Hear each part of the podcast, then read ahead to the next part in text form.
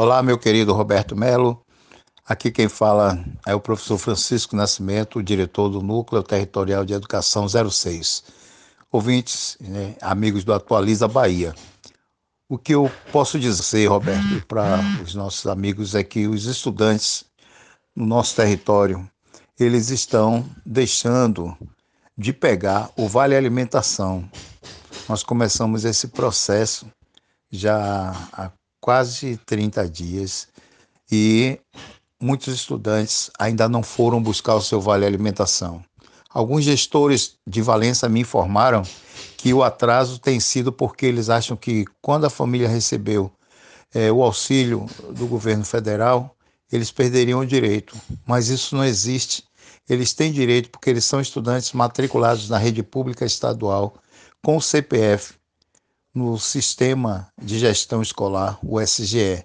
Por isso, eles têm direito a fazer a retirada do seu vale alimentação no valor de 55 reais.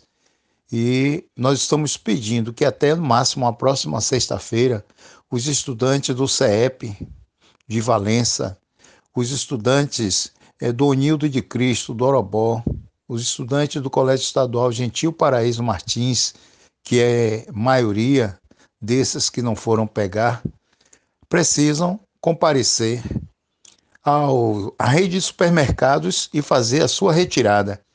Eu agradeço, Roberto Melo, esse espaço, porque é muito importante que a gente possa utilizar a mídia para divulgar essas ações sociais do governo do estado da Bahia. Um forte abraço.